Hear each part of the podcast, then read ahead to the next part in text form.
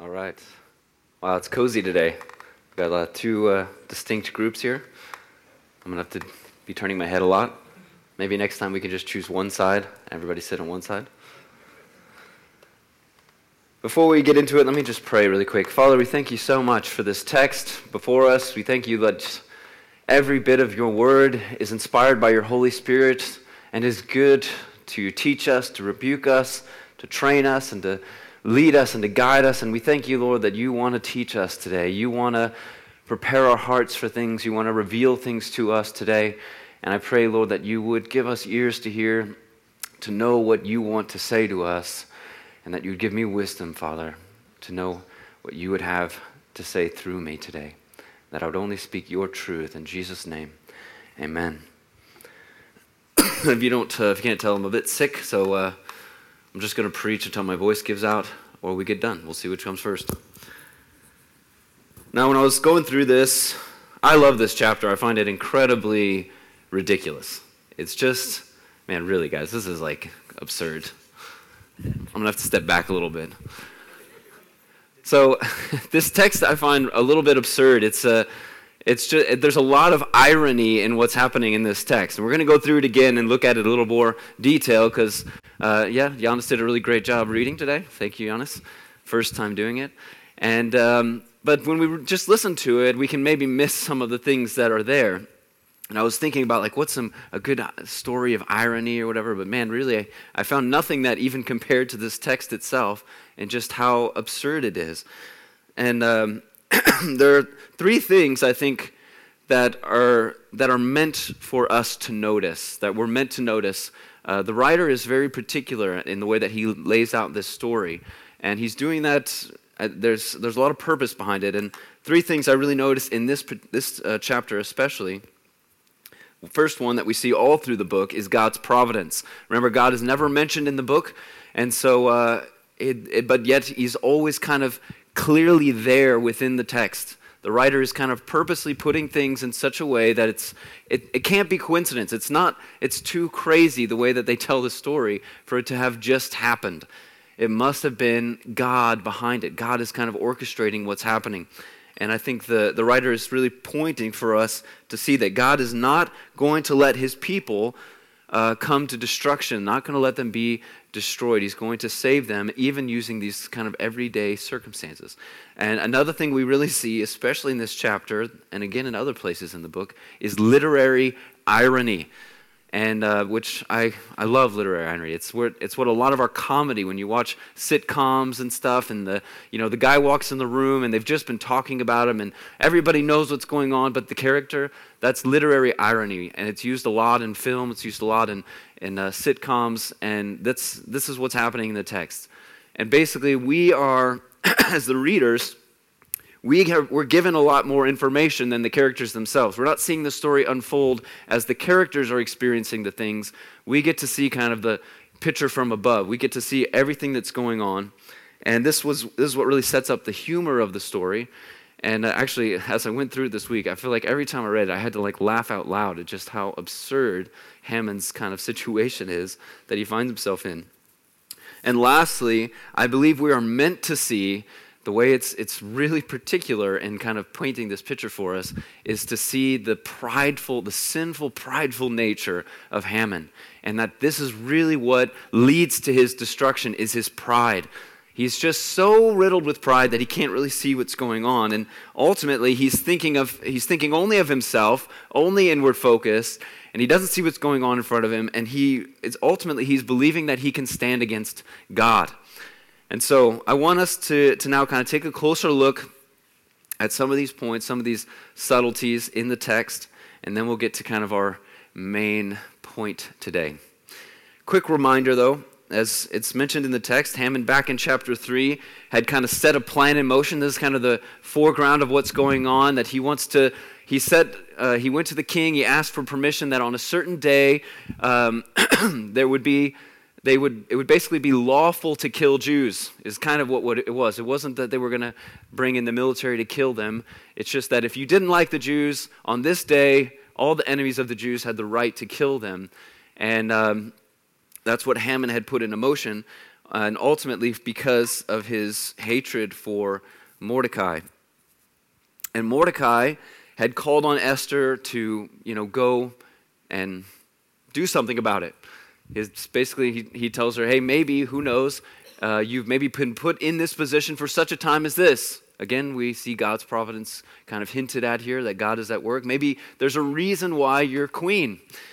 And so, and the, but and she's kind of reluctant, right? Because that could mean death. Going before the king without being called meant certain death unless the king pardoned you. So as you walked in, if he didn't lift up the scepter and invited you to touch it, then you would be killed. And so uh, but she, she says she's in anyway. She's going to save her people. And she says one of my favorite lines in the book If I perish, I perish. No matter what, even if it takes, even if they take my life, I'm going to at least try. But she's still wise about it. She doesn't just run into the king and throw herself down and say, you know, he didn't know she was a Jew and say, hey, I'm a Jew. Why, why you know, save me, save my people, and you know, this big kind of dramatic teary, emotional thing. She's very wise, very subtle in how she does it. Instead of, of doing that, she throws a banquet, she throws a party. She invites the king and she invites her, the kind of nemesis here in the text, Haman. So the king and Haman have been invited to this banquet with just them two and Esther. And at the end of it, the king is, tells her, Hey, you know, what do you want? Even up to half the kingdom, I'll give it to you. But all she says is, Hey, come back tomorrow. I want to do another banquet. And that's when she's going to finally uh, reveal her request that she, Hey, I'm a Jew, and can you save my people? This guy, Haman, is bad news.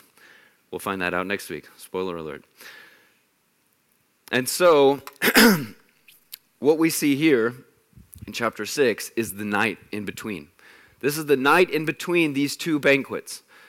And so that's kind of everything in this chapter is unfolding in between just in this one evening. And it kind of it starts off with a sleepless night. Reach up uh, verse 1 again. That night the king could not sleep. So he ordered the book of the Chronicles, the record of his reign, to be brought in and read to him. I, I immediately, I, I already feel like there's kind of a humorous nature to this. It's, it seems a little, just all ridiculous that from a sleepless night, everything else is going to unfold uh, in the rest of the book. And I imagine, you know, it's, it's probably a bit practical. I bet Esther went all out, you know. Her, her banquets weren't, you know, stopping by McDonald's and some fries. It was real banquet. There was probably all kinds of exotic foods and everything there. And so maybe he was like a little too much lobster. I don't know. Can't sleep. Whatever it is. I know I've had more than a few nights of too much eating. And so he can't sleep. And so he thinks, you know what? I know, good bedtime story. That ought to do the trick, get me back into a sleeping mode. And so he thinks of the most boring thing he could possibly think of to be read the events. This is like literally just the events of the kingdom. Like everything that happened was recorded, you know, every time, uh, major events, but also just when people came and spoke to the king. And so I just, I can imagine that this would have put him to sleep pretty quick under normal circumstances. But he didn't take account for God's providence to be at work.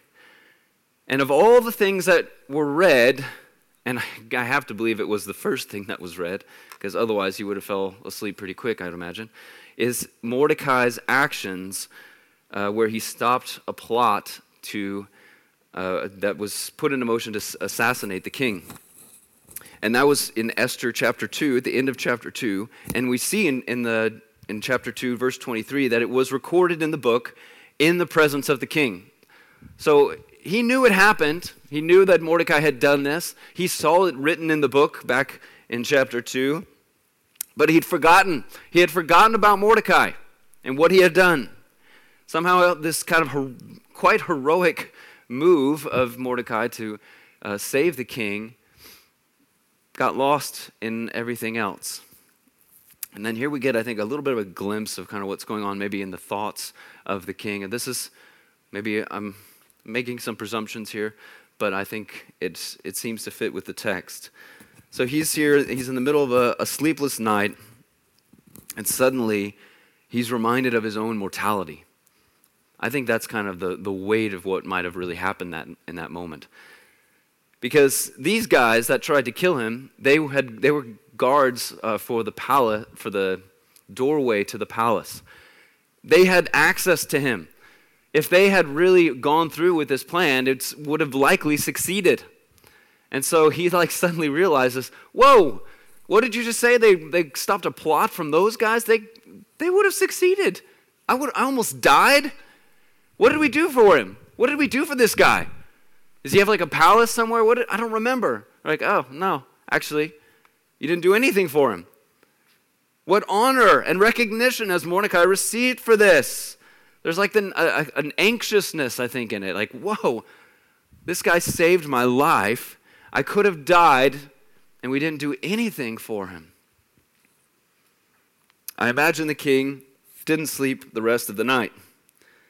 Maybe he's pacing, thinking about Mordecai and how really grateful he is. I mean, everything is a little bit different, you know, in the middle of the night. I don't know if you've ever like woken up from a dream at 3 a.m. or something and you know, you have a thought. Everything's a little bit more dramatic, a little bit more intense at that time. You maybe read a little too much into it. So he's like, well, you know, I could have died. Oh, just like, what, we need to do something for this guy. I need to do something for him. So now he's really awake. Now he's like, you know, he's got the blood's flowing. He's, there's no way he's going back to bed now. Now let's stop, let's step away from the king, check in with Haman, our other character. Because I think Haman too probably didn't sleep that night. Remember last week he was bragging about all the things that he had. Every, you know, I've got all these, I've got money, I've got land, I've got this and this, and I've got all these sons, and just all these things, just bragging about himself. But he, he can't find any satisfaction in it because Mordecai exists. And he doesn't like him. He hates him so much. He's so focused on that that he can't even find satisfaction in all the things that he has, which was a lot. He was like second in command. He had a lot of authority, a lot of power, a lot of money, but he can't find satisfaction in it. And so he decided he was to he's to, you know, make an example of him. He has this pole built again 23 meters high, just ridiculously high. Um, just to really kind of show the emphasis of his his disdain he has for Mordecai. And so he wants to ask the king to hand Mordecai over to him to kill him because he hates him so much. So, this is what he's been pacing all night, thinking about how he wants to kill this guy and how he's so excited about finally being able to ask the king. He's got the pole built, he's ready, everything is set up. Mordecai is going to be made an example of. He's not going to tolerate this anymore. Now, picture this with me. This is where the absurdity comes in. The king is pacing back and forth, wondering, how can I honor this guy who saved my life? And on the other side of a wall, Haman's in the outer court, also pacing, getting nervous, getting excited about asking to kill and murder that same guy. It's just, all right, I find it hilarious. I'll just, I'll let it, I'll let it sink in maybe. This is happening right at the same time. They're like literally on just divided by one wall. And so the king decides that he needs help, right? He needs some advice. He wants to do something great for Mordecai, doesn't know what to do. He calls out, Who's in the outer court? Who's out there? I hear somebody pacing. What's going on out there? Who's out there? They're like, Haman's out there. Bring him in. And he's like, hey, Haman, I've got this dilemma. You know, I'm trying to figure out how to really honor somebody. What, what would you do? What would you do if you were me and you really wanted to honor somebody? I mean, you wanted to go over the top, you wanted to bless somebody that really deserved it. What would you do? Haman's eyes like light up. He's trying to like look cool. Tries to hold his excitement back. Because he's thinking to himself, who else would the king wish to honor but me? I mean, who else is there? Come on. And the just unbelievable, egotistical, prideful nature of Haman is just put on the full view for us in the text. He composes himself. Uh, I don't know, maybe, you know, give him your robe, your horse, parade him through the streets. But no, not just anybody can parade him through the streets. The highest noble in the, in the land has to parade him through the streets, proclaiming, This is what is done for the man the king delights to honor, which is just so over the top. I don't, maybe you're not catching that, but that's, that was a very high honor. You know, Joseph, when he saved the entire people of uh, Egypt, the king honored him, but he gave him his like his kind of his second chariot and kind of his like the stuff uh, that was his, but he didn't use it. And Haman goes farther and says, "No, the stuff that you use, your robes, your horse that you ride." So the highest honor he could think of. And then my absolute favorite verse in the chapter, the pinnacle of the irony, verse 10. We have to read it again. Go at once, the king commanded Haman. So he's like, God, it's a great idea. Do it.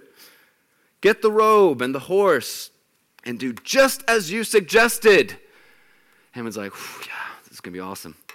From Mordecai the Jew, who sits at the king's gate, do not neglect anything you have recommended. Oh, to have been there in that moment and to see Haman's face.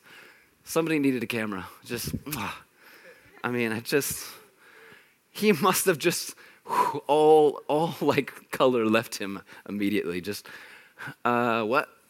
What now? Mordecai though, who? What? The disappointment, the shame. I just imagine those moments when we're really humbled or really embarrassed. You know, everything kind of goes quiet, and you're like, like everything doesn't feel real. Can this be real? Is this some kind of nightmare? Maybe I did go to sleep and I'm dreaming this. Probably slapped himself on the face. No, it's not. It's not a dream. And we see this real practical look at what the proverb in Proverbs 16, 18 tells us. We probably have all heard in one way or another. I know I heard it a lot growing up. Pride goes before destruction, and a haughty spirit before a fall.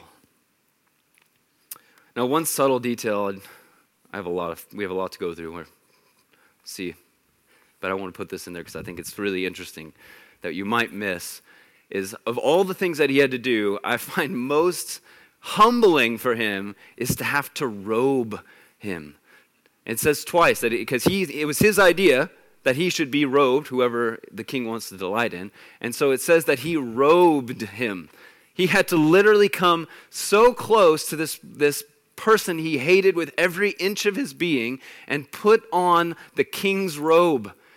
I just, I don't know. I mean, it's, it's, a, it's an intimate act.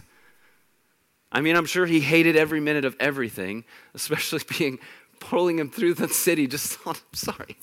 Guys, come on, like really, just picture this, man. I mean, he had to like walk through the city, pulling a horse, saying, "This is what the king does for people he likes." Just the absurdity. And it's the exact contrast of what he wanted to do, but killing him. So he makes this giant pole that's just ridiculously big, and he's like, I'm going to kill him with like gusto. I'm going to make it where everybody remembers this death.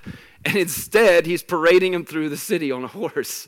It's just, oh, guys, you need to read this again and just, just enjoy it. Enjoy it a little bit. It's, it's good stuff. And the true level of his shame, right, is seen in, the, in what happens next. So afterward, in verse 12, afterward, Mordecai returned. Uh, Mordecai returned to the king's gate. So he's like, well, that was interesting. Didn't expect that this morning to be paraded around the city, but okay, I'm going to just go back to work. And Haman rushed home with his head covered in grief. And he tells his friends, he tells his wife what happened. He's like, Honey, you're never going to believe what happened today. I went in to have to have the to get the permission to kill him, and instead I'm parading him through the streets. And his his friends and wife's response tells us a lot more. Verse 13, since Mordecai, before whom your downfall has started, is of Jewish origin, you cannot stand against him. You will surely come to ruin. That's his wife, close friends, and advisors talking. I think when that hap- when you get to that point, it's you know hard to hold on to any hope. The writer's pointing out that Haman has made his stand not only against God, or not only against God's people, but against God himself by standing against Mordecai. That's what I think the writer is trying to say by pointing out the Jewish origin. Haman comes off looking quite foolish and I'm sure feeling even more foolish because he's so blind to what's really going on around him. He's so blind to the reality. Even his family sees it now. They're like, dude, you, it's, your downfall has begun with him, and you're going to come to ruin. You don't see it. You're missing what's going on. And Haman doesn't see it. He hasn't seen it the whole time. Pride blinds us to everything outside of us. Pride blinds us to everything outside of us. And it turns us into fools. Proverbs 26 12. Do you see a person wise in their own eyes? Haman thought he was wise. He thought he knew what was going on. There is more hope for a fool than them. With the rest of our time, we're going to be talking about pride. And when I say I'm going to talk about pride, some of you are going to immediately think, well, it doesn't apply to me. The irony is if, it, if we think that it doesn't apply to us, it's often the case that most applies to us. We don't want to be like Haman, blinded by our pride, not seeing what is right in front of us. I want to ask you all when I say I'm going to talk about pride, maybe I could have gone a sneakier way about it, but now you know. It's out of the bag now. I really want to encourage you, I want to encourage all of us, as I went through this, myself included, to, be, to have our hearts open, to really be ready to hear what God wants to maybe say to us about pride today. It's uncomfortable. Pride makes us uncomfortable. It makes us feel like we're parading our enemy through the streets. It makes us feel foolish when we're confronted with it. It's uncomfortable. But please consider that maybe God wants to deal with an unseen pride within your heart today that you aren't seeing in yourself. Let's not be quick to push that away and find ourselves being Haman and blind to what's happening. Because pride is a serious, serious sin. We often treat it as something insignificant. Somebody says, Oh, I'm struggling with pride. We say, Oh, yeah. So is everybody. You know, it's pride. What are you going to do? I try not to be prideful most of the time, but, you know, sometimes I find myself being a little prideful, but I guess it's not that bad. I'm not that bad at it. The reality is that pride is talked more about in the Bible than almost any other sin. I found just insane amounts of information in the Bible about pride. That God takes pride so seriously. In fact, He hates it. He hates pride, hates it. James 4 6 says, God opposes the proud, but shows favor to the humble. I want to be on the side of God's favor, not on the side of God's opposition. I don't want to be finding myself being opposed by God. And so I want to make sure I'm constantly checking my heart to be sure there's no pride hidden somewhere that I've missed. Pride will kill us more than any other sin because it prevents us from really crying out to God with the things that we really need to cry out to Him about. Because either we don't think they're there or we don't see them because we're blinded by the pride of our hearts. Pride keeps us so focused on ourselves and our own accomplishments, or maybe it's even our own needs. These can, this can also be a type of pride. Pride makes us feel strong and that we don't need anyone because we can do it all ourselves. Pride destroys our relationships, it cripples us and isolates us from God and from others, and it blinds us to the reality of the world around us. Pride is so dangerous and yet very, very, very difficult to see in ourselves. You can't look in the mirror and see pride very easily. When we have this sin in our hearts, it also filters the way in which we see ourselves. We see everything with a, perf- with a, a filter. We don't see the pride we see our humility, our compassion. Look how great we are. We're such good Christians. Look at all the things that we do. Look at all the ways that I serve. All the things that I know. And it blinds us to that, the root of pride in our heart. So I want to look at pride and what, what does it really look like in our lives? What does it actually look like? And Jonathan Edwards, oh, my voice is going. See how long, see how long we have left. Jonathan Edwards gives us seven subtle symptoms of pride that we can look for. I've kind of adapted here to make his language is a bit more old school than we're used to. Number one, and we're going to go pretty quick through these because I don't know. You guys, you guys are having fun, right? We can go a little bit longer today, right? Yeah. Otherwise, I'll assume that you're prideful. Like, oh, I can't hear this. I had to leave early. Like, mm, look at them. I'm just kidding. All right, we're having fun. Number one, and as we go through these, I really again want to encourage you. Think about it. I don't have time to go into a lot of application because it's seven points. And so I want to go through these. I'm going to look a little bit, talk a little bit about what they look like, but I really want to encourage you, God, just, just maybe just be praying, God, if I, if this is me, if I'm struggling with one of these, and because I have pride in my heart, please show me because we don't want to find ourselves uh, prideful and blind to what's happening. Number one, fault finding. Fault finding. Pride blinds us to the real evil within our own hearts, and at the same time, it causes us to filter out God's grace and goodness in others.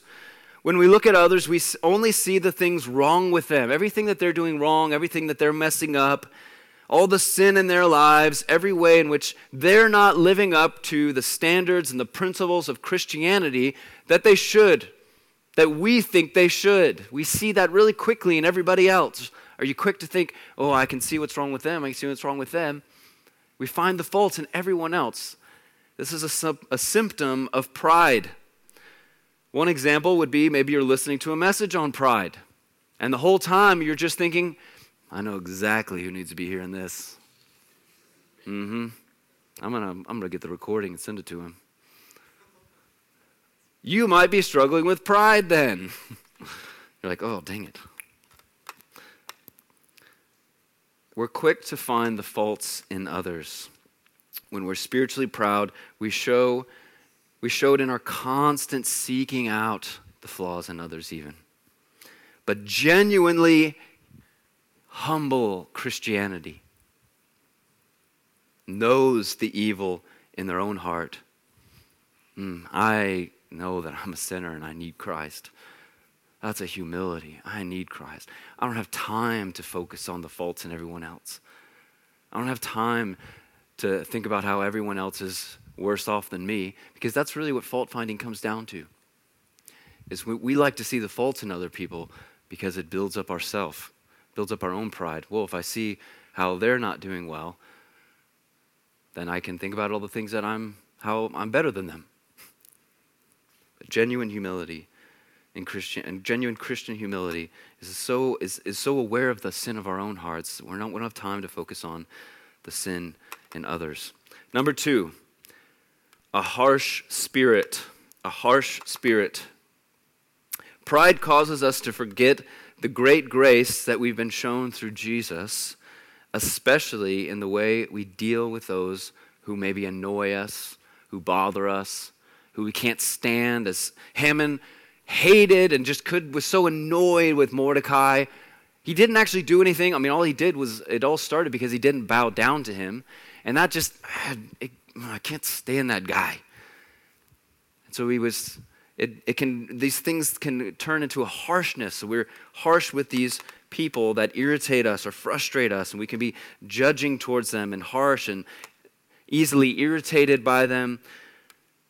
And this happens in our hearts, but it can also be in the way that we interact, right? Maybe it's, it's crude jokes or taking a certain tone with somebody because we're just kind of bothered. Another example is sometimes in Christian circles, the way that we pray, unfortunately, this can be revealed. You know, like if you have somebody in your small group and every time they pray, they're just always praying for, like, God, please help everybody else to be as good as me. Not that, but like, you know, you can kind of sense that. Like praying for all of the problems in everybody else's life. And let everybody else be gracious like me. Edwards says, We are like worms. We are like worms. So let us treat one another with as much humility and gentleness as Christ treats us all. Christ sees us all through grace. We should see others, see each other with grace, not being harsh to the people that we're maybe easily irritated by or whatever it might be. So we don't want to have a harsh spirit. Number three, superficiality. Superficiality. In pride, we are most concerned with the outward appearance, how we look on the outside. That's why Haman had to run home with his head covered. He was so ashamed, so embarrassed at that how he had been seen by others. And when we do deal with sin, we focus first or primarily on the sins that maybe other people might see.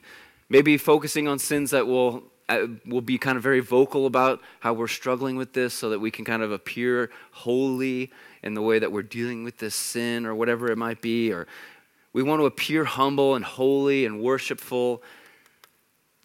And we do all these things kind of, we do them, them well from a certain outward perspective. But we avoid dealing with the rotten sickness of the deep sins in our hearts. And sometimes we even know they're there and we're like, ah, nobody knows about that, so the pride, the lust, the laziness, hatred or anger, things that are really deep within us, we kind of we let them fester because nobody would see it if we're dealing with those sins. No one's going to see it if we maybe improve in those things because we're so good at this facade we've built. We don't want to be superficial, only focusing on how everyone else sees us. Number four, Defensiveness. Defensiveness. This one, I, I've, I, this one hurt me a little. I can be defensive at times. Pride causes us to be easily offended and defensive when rebuked or ridiculed for anything. Somebody, and whether it's done well or done in because somebody just doesn't like us, we're just, we're just really quick to tighten up and to maybe throw the first punch back. This is because we, we don't see faults in ourselves so clearly. And so we're quick to think, hey, who are they? Who are they to tell me? Who are they to tell me anything? I've seen thing, I've seen the things they're struggling with. Who are they to give me any advice, any rebuke? That defensiveness is pride. That's pride if somebody rebukes you, if somebody, even if they have, don't have their life together, man, God might want to use that. We want to take things in. We want to be humble in the way we receive things. A humble Christian is not easily moved when attacked. And that's either if it's an attack from the devil, attack from somebody who hates you, whatever it might be, from anybody. And a humble Christian is not easily moved when attacked. A humble Christian embraces rebuke with thankfulness. We're thankful to be rebuked because we want to be aware of the sin of our own heart. We want to be growing and being changed for the better. And they're not easily thrown into a defensive stance because they know their true foundation is not in what that person thinks of them, it's in Christ Jesus and who Christ says they are. So I don't need to be defensive because I know who I am in Christ. Sometimes that might mean we got to take a minute you know, God, I need to remember who I am in you. Because sometimes we can be really taken by those situations. But I want to encourage you defensiveness can be a symptom of pride. Number five, presumption before God.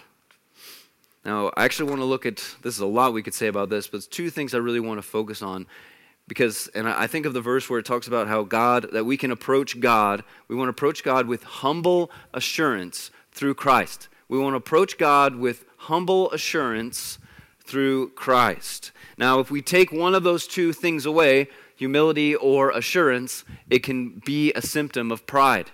If we take away humility, we can get we can forget the, the might and the greatness and the holiness of God, our Creator.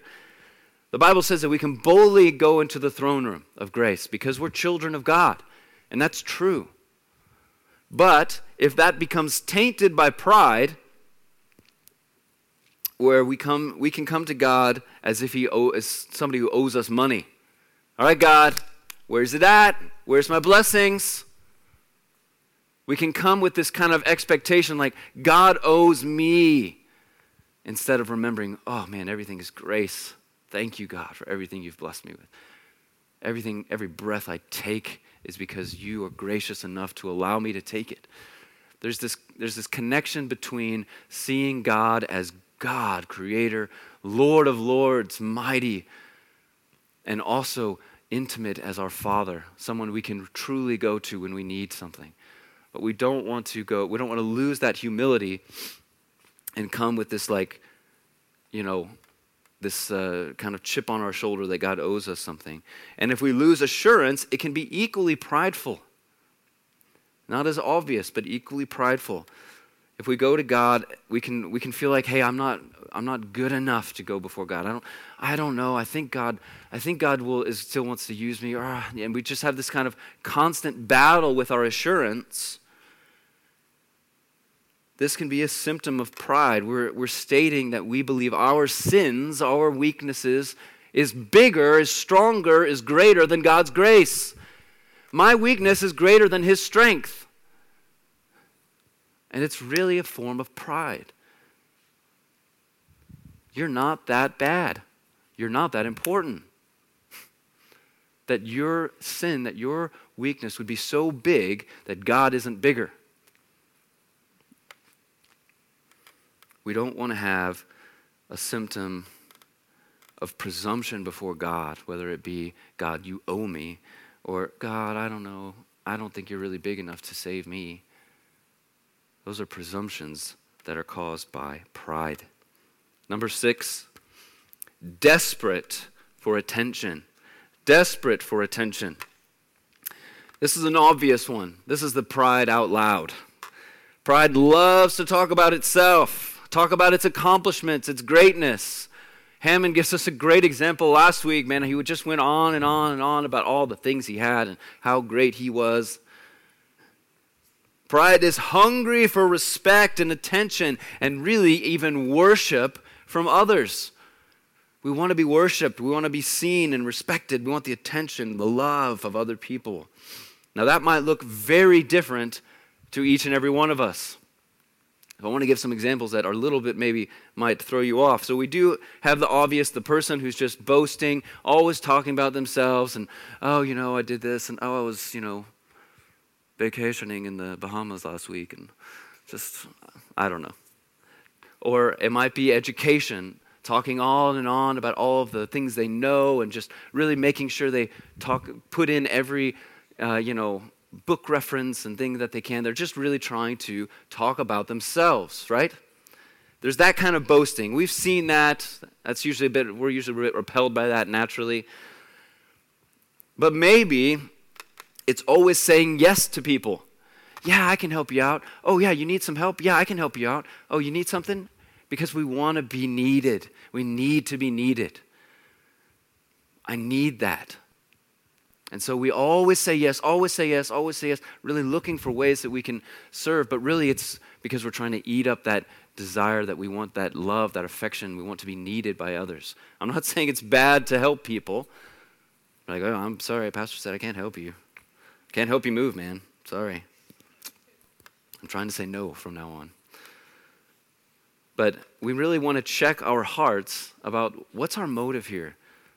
Because sometimes I've seen where people are burned out, they've got nothing left to give, but they just keep saying yes.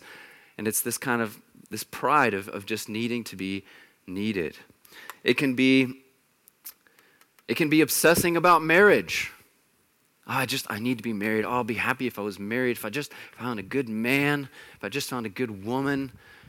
And really, it's this kind of this pride of, of needing to be adored, needing that kind of affection of someone else, that we're not finding satisfaction in Christ.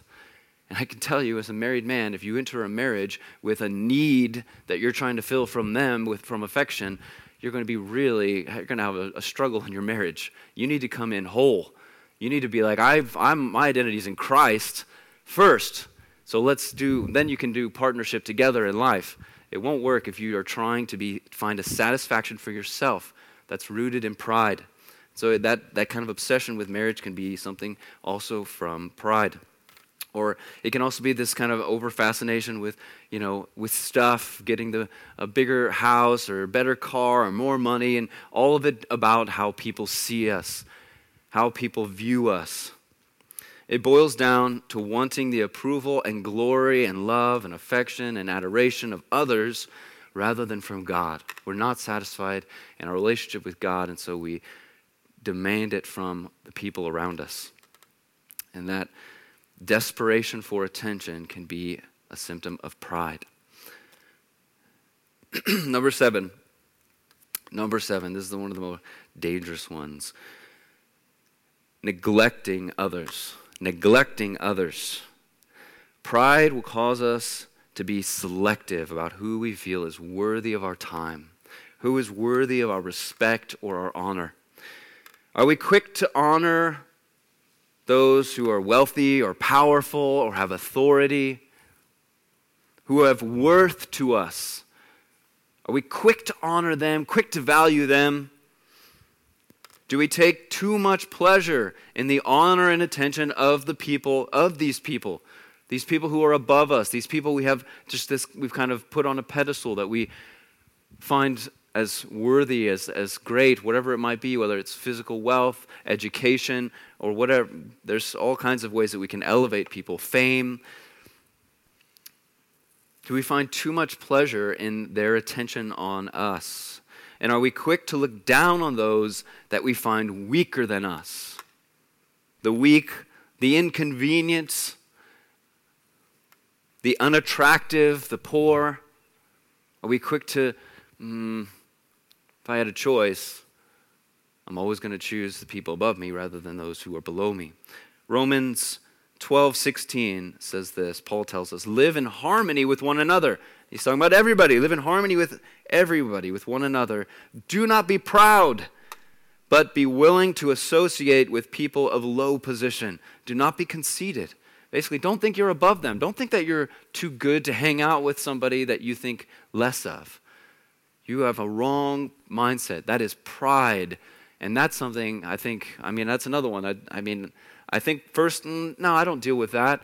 But when you really start to think about it, if somebody that you really admire, whether it's maybe uh, uh, somebody in a, a, movie star, or maybe it's an athlete, or maybe it's a theologian, I don't know, somebody that you really honor and really admire walked in the door right now, what would you, would you oof, crazy. I wonder if I'll have time to talk to them. You know what I mean? Like you get a little giddy, you're like, oh, that's that's cool. We're affected by it. We are we're all guilty of this, I think, in one way or another. Maybe just me, I don't know. You guys are looking at me like, I don't know what he's talking about. There's nobody that I would honor but Jesus. Right. We need to be careful with this. We don't want to find ourselves too honoring, putting too much honor on people, and then neglecting others. This can be so easy because our culture is constantly reminding us that people with wealth, people that are attractive, people that have power, they deserve our adoration. I saw that nod. I wasn't talking about you. They deserve our, our adoration. That's what the world tells us. Philippians 2 3 through 4, Paul tells us, Do nothing out of selfish ambition or vain conceit. Rather, in humility, value others above yourselves. Value others above yourselves, not looking to your own interests, but each of you to the interests of others. Mm, that one stings a bit. And we can really tie that into everything we do. We can do good things for our own gain. Am I really seeking to elevate those around me? Am I really seeking the interests of others above my own?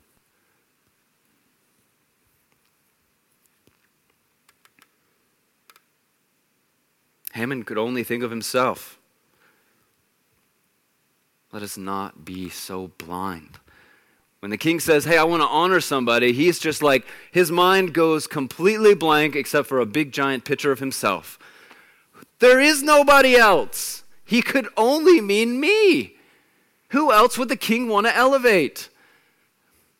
So now imagine that famous person that you have in your mind walk through the door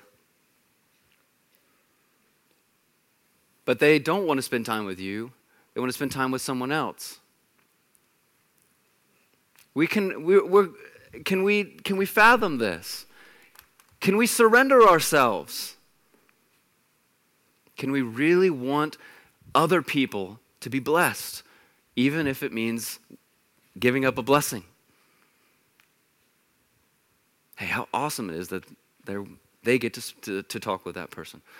How awesome it is that they get that job promotion, even though I, I, I wanted it, but hey, it's, I'm, I'm glad that they did. I'm glad that they did. Can we really, really genuinely seek the elevation of others above our own interests? Oof, that's hard. That's a hard one. When we're inward focused, we can't think about anyone else, as we saw with Haman. This could not be further from genuine Christian living that we're called to do. When we follow Christ, we, are, we see the example of one who sacrificed everything, laying down his own life for us. This is what we're called to do. So I want to encourage you don't let pride destroy you. I told you guys we're going to go late. Sorry. I'm only about halfway through, so hang in there. Hang in there. It's a lot truer than you think. I want to talk a bit about finding freedom from pride. This is too serious. We need to, let's go through this. Finding freedom from pride. Maybe you're thinking, hey, you know what? I, there's a couple of those. I felt it a little bit. I felt it. Maybe I am struggling. What do I do now? I just want to go through a few things that we can kind of keep in mind. Number one, admit that you have the problem. Pride loves to convince us that we aren't prideful. But once we say, mm, I am prideful, I am struggling with pride, I am focused sometimes too much on myself, James 4:10 says, "Humble yourself before the Lord. Humble yourself before the Lord, and he will lift you up. He will lift you up. Humble yourself before him. Confess your pride to him. Lord, I am prideful and I don't want to be. I need you. I need you to remove this pride from my heart. I can't do it on my own. Pray as David prayed in Psalm 139, 23 through 24. Search me, O God, and know my heart. Try me and know my thoughts, and see if there be any grievous way in me, and lead me in the way everlasting. We can pray that God would show us the true nature of our heart, and that He would remove the things that are grievous the, the sins, the pride, the lust, the evil desires. Pride fills us and leaves no room for anyone else. Psalm 10:4 says, "In his pride, the wicked man does not seek him, does not seek God, it's talking about, does not seek the Lord. In all his thoughts, there's no room for God. In all his thoughts, there's no room for God because it's all themselves. We fill up too much of the space with our own desires, our own needs, our own, uh, or even if it's our own insecurities, it's also just kind of this inward focus me, me, me, me, me, me, me. There's no room for God. Where's God going to go? Make sure there's room for God. And in that, I would say, take time and pray. Pray. You say, I am praying. Here's where I would, I would kind of encourage you to take the next step. Pray for other people. Pray for other people. When we are struggling with pride, and this is also maybe a, a this is not Edward, this is Brandon, uh, a subtle kind of uh, obvious symptom of pride is when we only pray for ourselves. Oh, God, help me with this. Oh, thank you for this. And just always me, me, me, me, me. That's not what we see in the New Testament, man. They were, even Jesus prayed for his disciples. Pray for others. This is especially important when it comes to praying for others because as, as Christians, as humble Christians, humble Christians are going to be praying Christians. And when we pray for others, it reminds us that we're not the center of everything. Other people are struggling as well, maybe facing more difficult things than we are. It's not all about us. And we're united then. We're united. I love that. I know it's kind of a bit dark, but I love how uh, Edward says we're like worms and we're all given the same grace. And this, when we're praying for others, it reminds us that we're all this, in this great need of Christ. We're in this great need for a Savior. And also, it's a, a, a way of countering that symptom of pride, of uh, being, being inward focused. When we're praying for others, and we're elevating them then above ourselves, above our own needs. I see uh, that my needs, Lord, but I want to take my time, my prayer time, to focus on the needs of others. So it's just a, a direct application of that. And lastly, I just want to encourage you again. I'll invite the band actually to come up, so we've gone a little over today. To remember Christ as the example. He is the ultimate image of love, of humility. John 4:10 says, "This is love, not that we loved God, not that we did anything, not that we deserve anything, not that we've accomplished anything. It's not about us. It's not what we've done. Not that we loved God, but that he loved us and sent his son as the atoning sacrifice for our sins. He didn't deserve it. We did. And yet he gave himself up humbly for us so that we can experience true grace and love. And we're all equal in that. There's no room for pride when we are filled with the love of God. I invite you now to stand as we close in final song. And I also encourage you, if you have something on your heart when it comes to pride, take this time now and come and humble yourself before him and confess those things that God would rid them rid you of them.